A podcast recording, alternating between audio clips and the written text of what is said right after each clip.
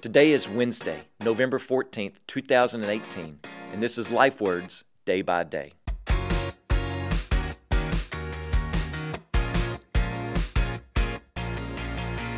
We've been getting our hearts and minds in the season of Thanksgiving by pulling apart Psalm 104. And we've seen that one of the reasons we should bless the Lord is because of his majesty displayed in all that he is and all he does. But now the psalm writer directs our hearts and our minds and our eyes to consider the stability and sovereignty of God in establishing boundaries for the formation of the earth. Listen to what the Word of the God says Psalm 104, verses 5 through 8. He set the earth on its foundations so that it should never be moved. You covered it with the deep as with a garment. The waters stood above the mountains, and at your rebuke they fled. At the sound of your thunder they took flight. The mountains rose, the valleys sank down to the place that you appointed for them. You set a boundary that they may not pass. The stability God produces is unshakable. You see it in verse 5 the earth can never be moved one inch by anyone or any power that is not Yahweh God. And notice how the psalmist describes how God put the water on the earth.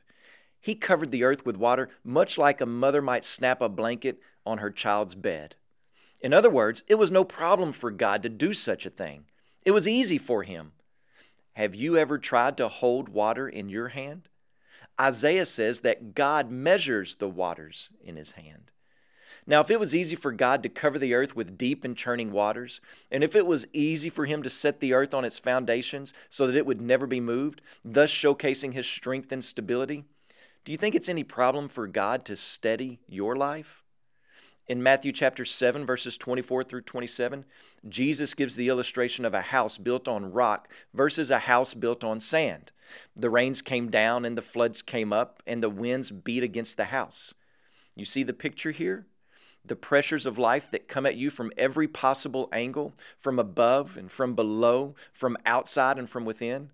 How do you survive in life when all that's going on around you? How do you maintain stability or even sanity? Well, you build your life upon the rock. What is that rock? Jesus says, Everyone who hears these words of mine and does them will be like a wise man who built his house upon the rock. But notice what else the psalmist says about God's stability and sovereignty. At his command, chaos turns to order. In the Jewish world, the sea oftentimes represented chaos.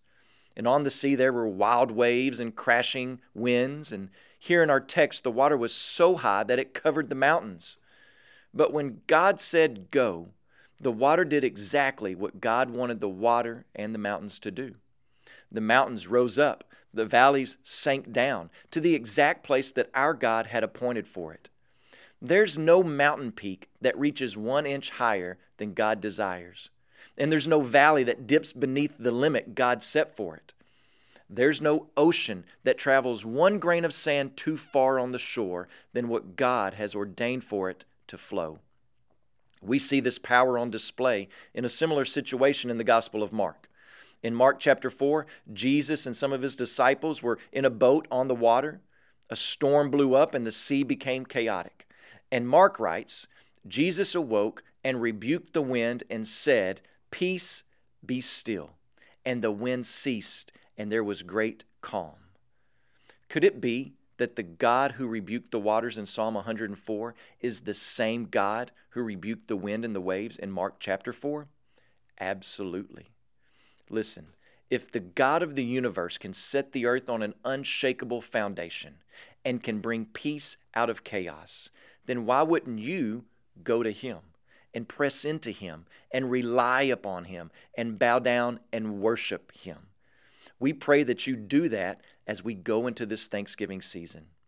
From the LifeWord team worldwide, broadcasting in 43 languages in 121 countries and to a potential audience of 2 billion people, we pray that you'll walk with Jesus day by day.